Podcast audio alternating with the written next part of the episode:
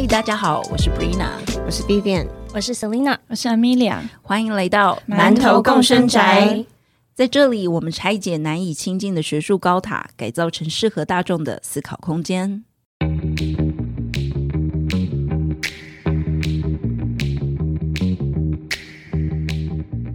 是，那你知道这样子聊到现在，你会觉得有一些星座就是有特定的特质，会让你不敢接近他们吗？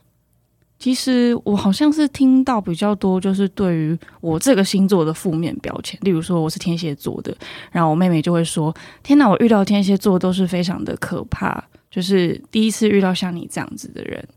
所以我就觉得，哇，真的吗？所以原来大家对天蝎座是有一些刻板印象，或者是有一些负面的标签，这样。就例如说很爱记仇啊，然后很爱生气这样。可是你会觉得因此而困扰吗？如果别人就是问你说：“哎，你是几月生日啊？你怎么做？”然后就说：“哈，你天蝎座。”的时候，你有遇过吗？好像还好诶，但是就是可能会要跟他解释一下，就是觉得你可以真的跟我相处过后，就是再帮帮我把那个负面的标签给撕掉，这样子。老实说，我觉得应该天蝎座的人可能真的会有点困扰。我觉得处女座的人应该也蛮困扰的吧？对不对？就是说很有爱处女座哎。我也刚好跟处女座的相处的蛮合得来，但是常常他们也会觉得，大家都以为他们很有洁癖啊，什么这一类。但我最近就是遇到最多人有负面印象，其实水瓶座。我们现在变成星星 星座节目，但一样跟刚刚 Selina 讲的，就是说，像水瓶座就都很怪啊，狮子座就都很阿爸或什么之类的。我觉得一开始其实都是很中性，可是不知道为什么越来越觉得好像它成为一种固化的标签，去定义人的个性也好，或者是他们的实际行动也好。那你们还有没有什么地雷字？就是比如说听到了会觉得哦，这个标签我真的很不喜欢，我真的很讨厌这样子。我突然间想到，嗯，我还蛮不喜欢“迷妹”这个字的。为什么？哦嗯，“迷妹”这个字它好像带有一种贬义，就会觉得说你是一个很狂热，然后有点可怕。所以我最近就不是很爱听到这个字。个人的小地雷。那你觉得如果把它改成“迷姐”有比较好吗？好像也不是这个差异，对不对？对啊，就是因为那个 那个印象已经被附加在这个词汇上面了，所以我就不是很喜欢称呼自己是迷妹，或者是当人家说哦，原来你是个迷妹，我就知道它背后还有一些其他额外的意思，就让我觉得有点不太舒服。我觉得我的话是“台女”这个词，我很不能接受。大家台女都通常，我以为一开始以为是台湾女生的简称，可是后来发现，原来是在很多的论坛或者在公共那种媒体上的讨论里面，会认为台女是一个，比如说很嗯拜金的形象啊，或者是很权力的自助餐啊，或者是说好像嗯只想要获得一些红利，但是所有的责任都不想去承担的这样子的标签。然后我就觉得一开始听到的时候，会觉得有一点点。错愕，因为我就觉得哦，我是台湾女生，那我当然是台女。可是当现在我如果用台女去指称我自己的时候，反而那个好像是在告诉别人说我是一个某呃，我是一个有其他负面嗯行为或者是个性的人，我就会觉得这个答案就有点被限缩掉了。那你们觉得是从哪里，就是让台女就是本来是一个很中性的词，然后就慢慢慢慢的好像越越来越狭狭隘的感觉？就因为他可能可能展现的原本是台湾女生可能有多元面相，但是为什么她她是透过哪一些机制，她会慢慢限缩成某一种很平板化的形象？我觉得他一开始应该是在讲就是台湾女生这四个字的简称而已。可是我觉得当譬如说在 PTT 或者在 D 卡上面的很多的故事，尤其是对于台湾女生负面印象的故事里面，当大家都越来越常去使用这样子的简称之后。这个词汇自然而然就会有这样子的负面意义，就像是我觉得，嗯，大家会觉得听到“外劳”这个词会不开心吗？我觉得应该不是不开心，而是会那个画面，你会觉得很像是你听到外劳，好像在整个你的印象可能是哦，他们就会聚集在什么火车站啊，这种这种的形象，就是你的画，你的脑海中会出现某一种特定的画面的感觉。我觉得老师讲的画面好像就嗯是一个点，因为其实老师刚刚问说是为什么会觉得台湾台女这个字它是怎么样开始产生负面意义？老师说我其实没有答案，好像就是在一个自然而然，然后被大家都在负面的情况下去使用这个字的时候，它逐渐累积起来的印象就都只有负面的东西。可是其实我们明明都知道，说这个字本身它应该是有更多的意涵，然后甚至外籍劳工其实也有很多种不同的外籍劳工，或者是像台湾女生台女，她明明也应该有很多不同的形象，或者是不同的故事。可是就变得好像你只要听到这个字，你就只会有一个印象，然后只会有一个呃很自然而然的形象出现。我觉得好像这就更去强调说，你词汇的确是会有慢慢变得不合时宜，或是变得很僵化这样子的情况。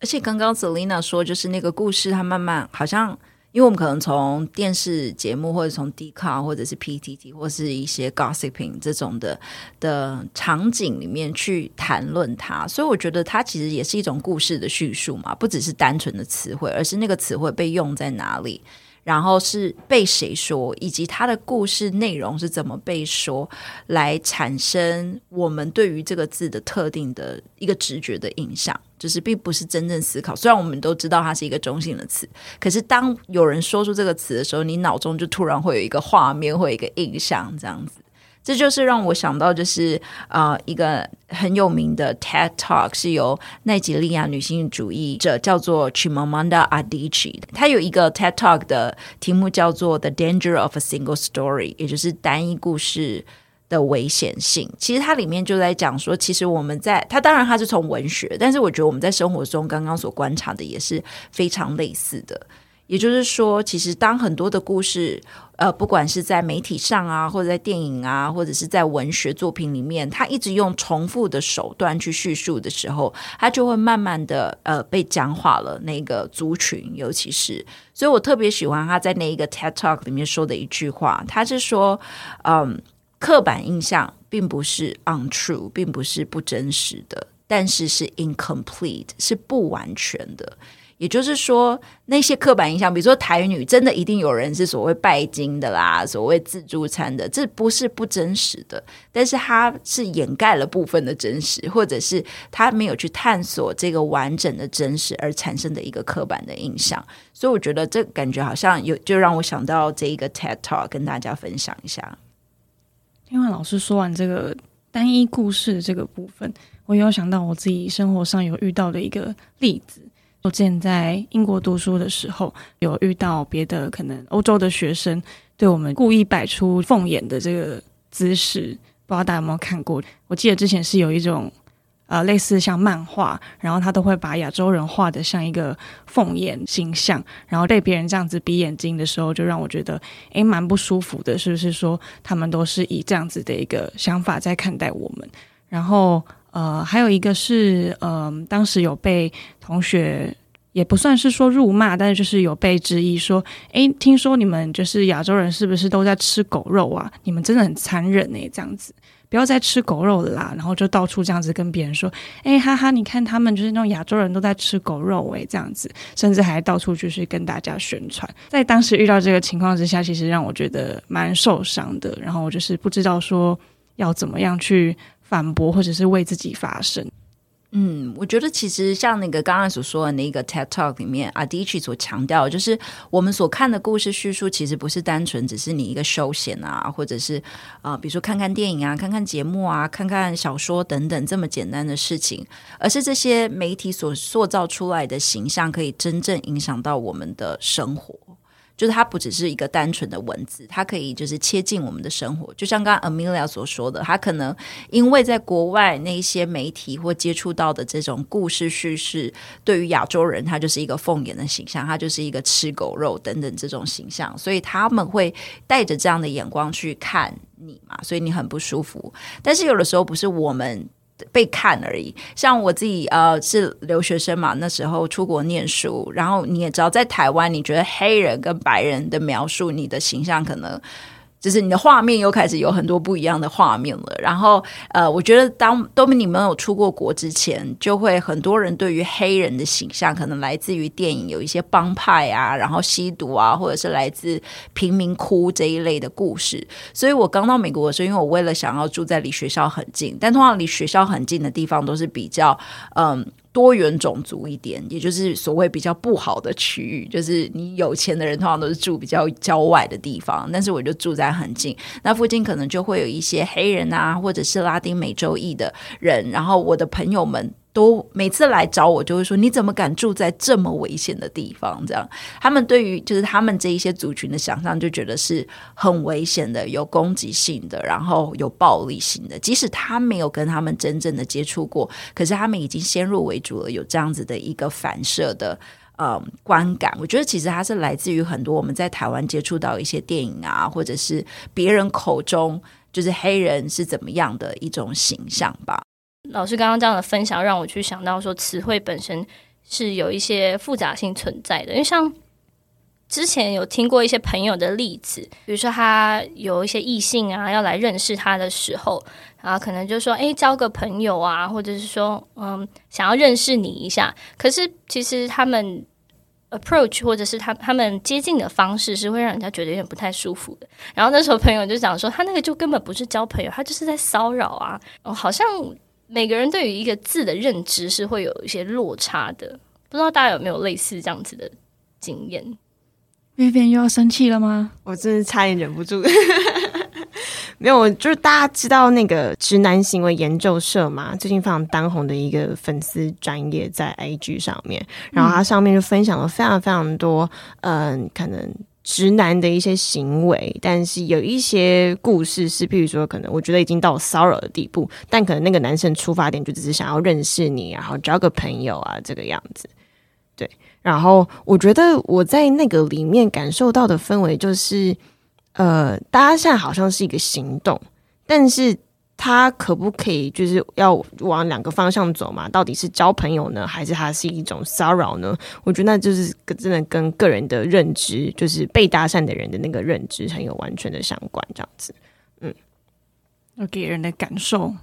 不一样就对了。对对对。他说我之前就是有认识呃一个朋友。不对，他再也不是我的朋友了。自从我听到他做出一些就是让我觉得不太舒服的举动之后，就再也不是朋友了。怎么了？怎么了？就是呢，我听说他就是组成了一个街头搭讪的团队，这样子就拉拢了很多很多的男生，然后就说我教大家要如何就是在路上随机搭讪女生，然后跟女生交朋友。哦。遇见了怒火之心，快 疯掉，说不出话来。没错，所以当时就觉得听到这样的行为，觉得当下觉得怎么会有这种事情发生在自己的生活当中？一方面也是觉得蛮不可思议，但是这样的行为，我确实也是蛮不认同的。用这样子说，呃，也就是刚 Selina 说的，好像跟你交交朋友有什么关系？但其实我们实际上感受起来是觉得很不舒服，是被骚扰的。通常他们都有哪一些搭讪的，就是招数啊？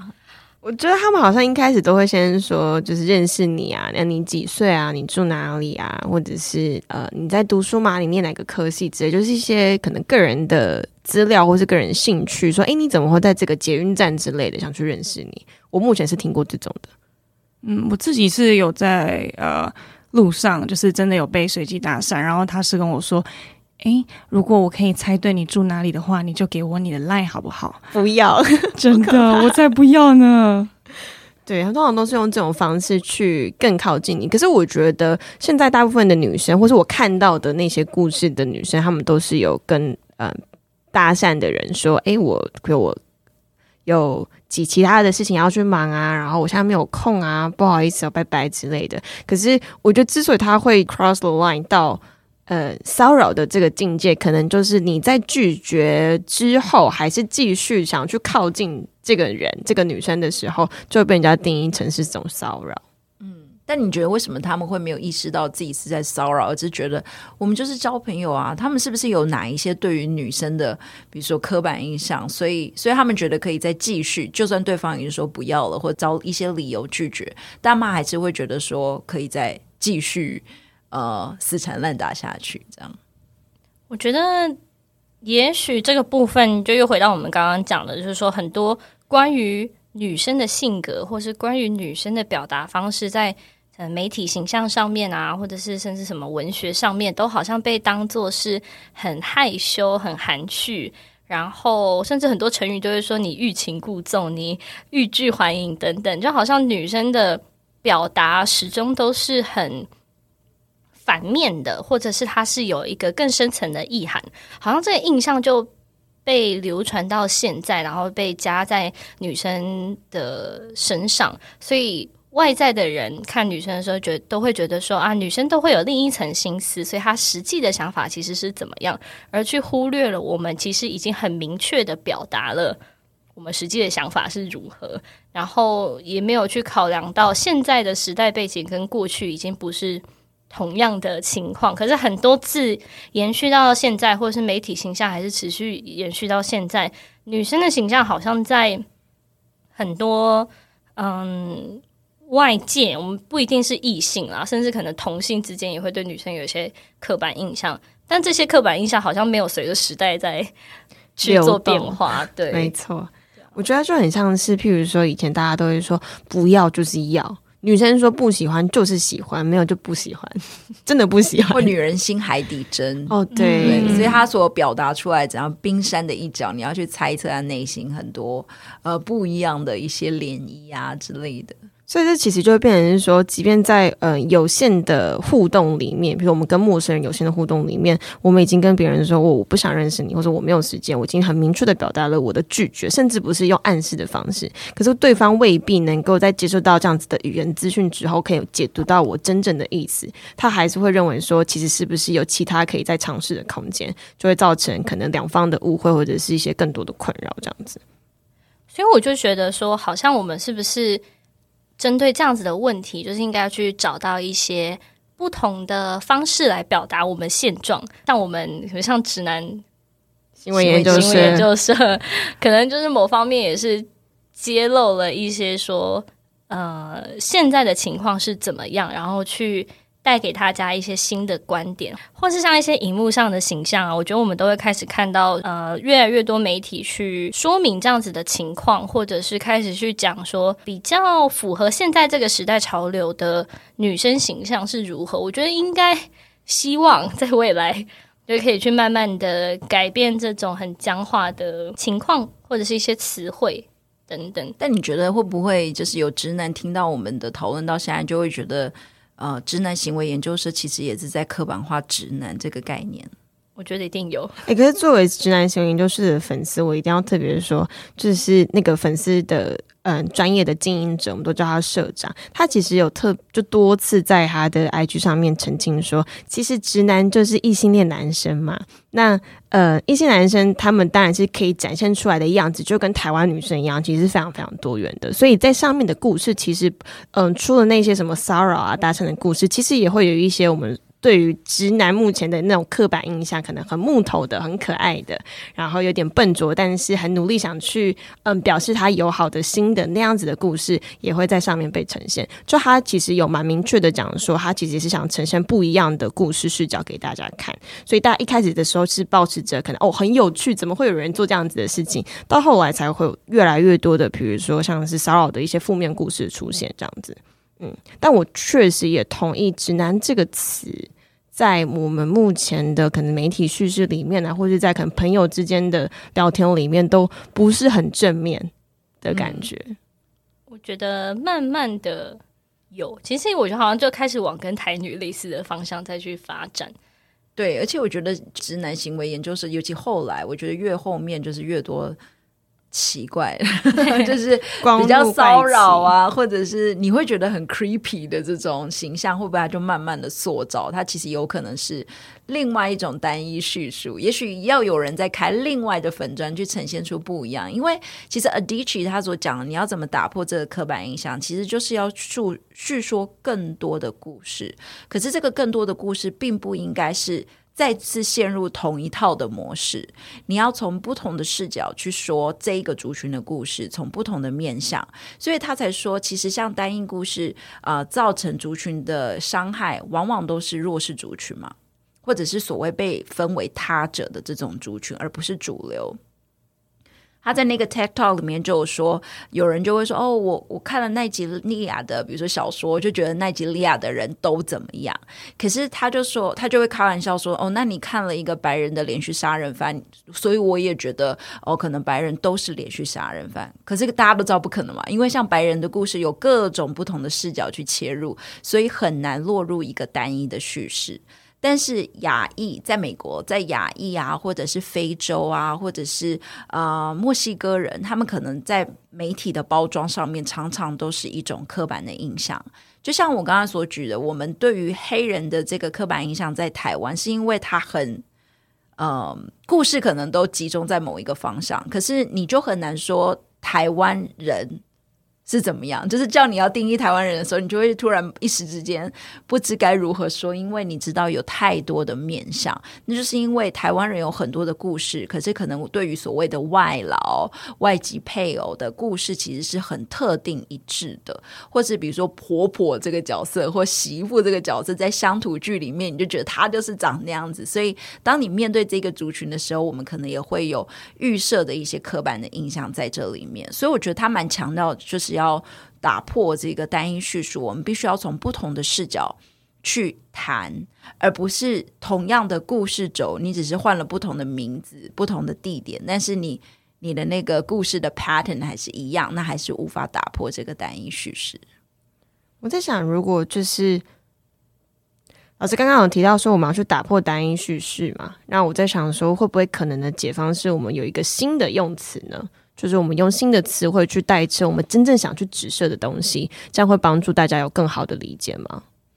我觉得会，因为像 Ansel Dua 他在他的那有一篇的啊短文叫做《Metaphors in the Tradition of the Shaman》这一篇里面，他其实就很强调他自己作为一个作者，他要达到一个疗愈的方式，其实是提供新的意象，也就是所谓 metaphor，或者是新的画面、新的词汇。然后他认为，其实我们要常常去把一些旧有过时的词汇，可能把它。替代掉、替换掉，来捕捉当前的真实或大家能理解的真实，甚甚至是把那一些还没有办法被明说的东西，用一个比较具体的。画面来呈现，就是大家还记得我们第一集不是有在谈 The Shadow Beast 吗？然后那时候我们在谈所谓叛逆的力量很难，就是我们那时候觉得啊，要怎么去谈这个叛逆的力量？可是他可能就单纯用一个 Shadow Beast，就是它既是 Shadow，所以有压抑的感觉，但是它是 Beast，然后是一种你其实无法真正压抑，你有想要唤醒它，有一种能动性，有一种能够嗯。反抗的这种意向来去谈论，就是每个人身上可能都有这种 shadow beast 的潜质，所以我觉得他是蛮强调，就是我们其实常常必须要有新的意向或新的一些词汇来带领我们去打破我们原本的思考习惯。像是上一次呃，Vivian 是不是有提到，就是呃，你跟你男朋友之间就是有讨论什么女性主义跟女权主义的这个差别？就你们最后有想出，就是到底这两个词汇的差别是什么吗？我上次跟就是我我我伴侣我们在讨论这件事情的时候，我就跟他解释了，譬如说我们在做 podcast，然后嗯，我们 podcast 在做什么样子的内容，然后老师的研究主题是什么东西的时候，然后我们就讲到 feminism 嘛。那这个东西，嗯，在台湾目前的学界翻译应该还是女性主义，但是在我跟他解释这个东西之前，他就会说：“哦，是不是女权的什么什么东西？”可是我一开始听到“女权”这个词，其实在中国的学术界的翻译，然后我个人觉得它没有很精确的原因，是因为它在譬如说，嗯，叙事或是台湾人的理解里面，好像会变成是因为我们要去打败父权，所以我们要去创造了一个女权去压过那个父权，但是到头来还是一个不平等状态，只是说压迫的人，嗯。或是受压迫的人，经有了变化，这样子，所以我就跟他说：“哦，我觉得就是女性主义应该是怎样怎样怎样。”但他在听完了之后，他就会说：“那为什么不叫平权主义就好了？”然后我就会觉得：“诶，就是这也是一个点。”但是我可能就会觉得说，feminism 一开始就是由呃女人去发展，或者是去呃想要去引起社会上改变的一个行动，然后才去流变出来的学派嘛。那我觉得当然有女。生的女这个字在这个里面应该是可以被接受的，但那时候他可能就不是很懂这件事情。我记得之前我们好像在会的那一集也有提到老师对于 feminism 这个词汇的翻译的一些想法，对不对？对，因为我会觉得，其实女性主义，就像很多我所接触的人，也是觉得女性好像限缩了他们的想象，就会觉得好像这个东西只有女性能做，然后是关于女性，然后。但是事实上，我觉得现在女性主义这个理论已经是更广的，它可能也包含了一些阴性特质。我们也讨论种族，讨论所谓失能。更多，而不只是单纯女性这个概念。所以，我个人就像我之前在跟慧恩访谈的那一集里面，我有提到说，我会觉得 feminism 对我来说，现在更适切的想象其实是阴性主义，就是举凡那一些被迫在所谓呃主流的这个阳光面之下的阴暗层面的一些呃弱势族群，它可能都是女性，就是所谓的 feminism 所要关怀的一个。内容吧，所以我觉得确实在一开始，女性主义是关于女性，也是女性去从事的一个呃理论啊，一个社会行动是没错。可是现在光是女性这个概念，就是大家会觉得它指涉的是谁？是生理女性，是啊社会性别的女性，还是跨性别的女性？就是这个女性到底是什么？就已经。有更多人会去质疑，嗯，到底我们所谈的女性指的是什么？所以我觉得它走到现在会比较是一种，其实大家都可以使用的一种理论架构，一个思考的模式。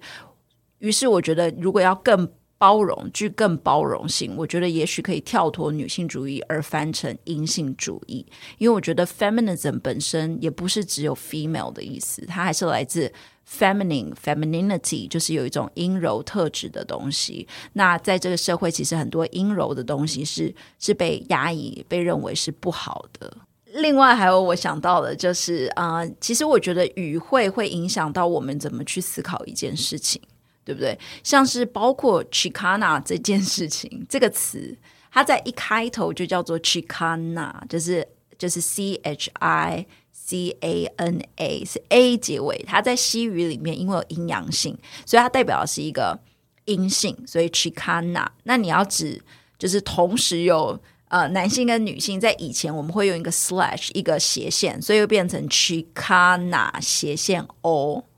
Chicana 这样子来指涉，就是一个比较普遍的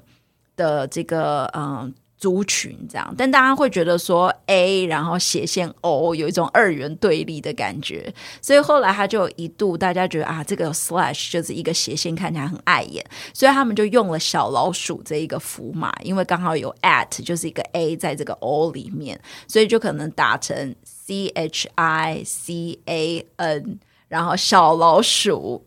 但是后来大家又觉得说，哎，可是 Chicano 还是有一种二元对立。如果你不是阴性，也不是阳性，你可能这是两个之间，或者是性别非二元对立的性别，我们怎么办？所以其实现在更主流的一个称呼，更具包容性的称呼是 Chicanix，就是我们把 A 跟 O 都去掉，变成一个 X，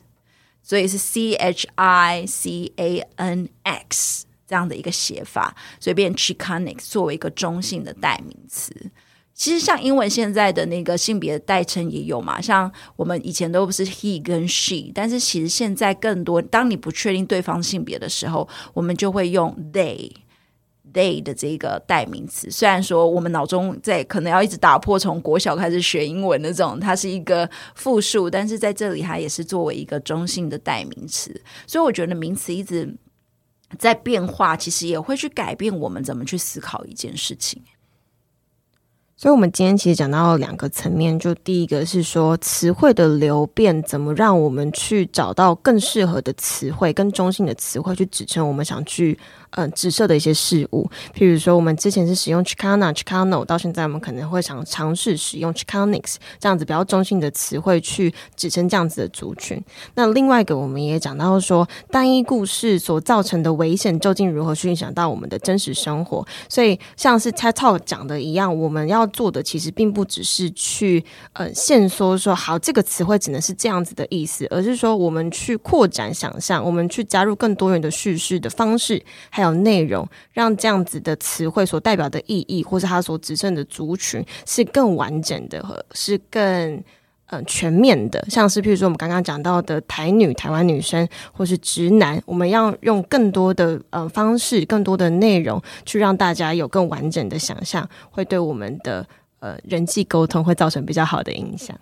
其实我觉得最重要的，其实我觉得不管是单一叙事，或者是 a n z a d u a 所强调的，嗯，意象的不断的创造，或语言的这一个呃流变来与时俱进。我觉得其实最重要的是，我们要保持语言、语汇以及想象的包容性。因为其实我们刚刚所讲的，不管是直男或台女，我们对外劳的这些呃，我们对他的担忧或对他们的一些刻板印象，都是因为这原本的词汇可以有更多的定义，但是我们把它越写越小，越就是不管是在比如说粉丝团啊，或者是在各种叙事的一个结构上面，我们把它越写的越窄。但是其实我们最后要走到呃，比如说达到疗愈，达到一个思想的改变，更重要的是我们要如何再次把已经走窄的一些。故事叙事来再让它扩展，变得更具有包容性，更 inclusive。就像从刚刚的呃 Chicana，然后 Chicana，然后变成 Chicanix，其实它也是走向一种包容的过程。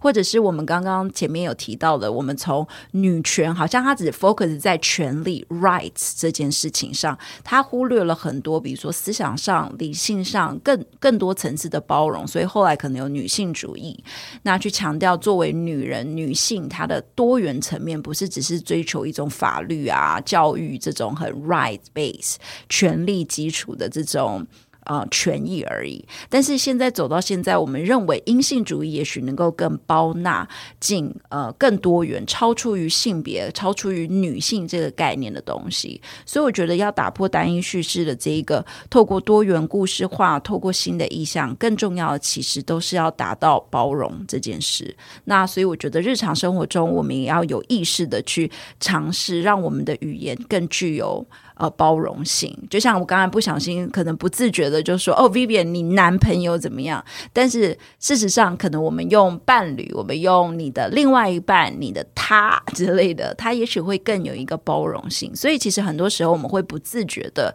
做了一些线索，但我觉得我们现在要做的练习其实是是去打开，而不是线索。我们是去打开，有没有更多的可能？有没有办法让更多的差异能够被包容进来吧？今天这一集的最后呢，我们一样送给大家 Anzaldúa 的一句话：“The resistance to change in a person is in direct proportion to the number of dead metaphor that person carries, but we can also change ourselves through metaphor。”这句话大约可以翻译成：一个人越紧抓着僵化的意象，他就越抗拒改变；但透过意象，我们也有机会改变自身。 想知道更多讯息，可以 follow 我们的 IG 馒头共生宅 Mentor in the House。别忘了新馒头持续招募中，欢迎入住，拜拜，拜拜，拜拜。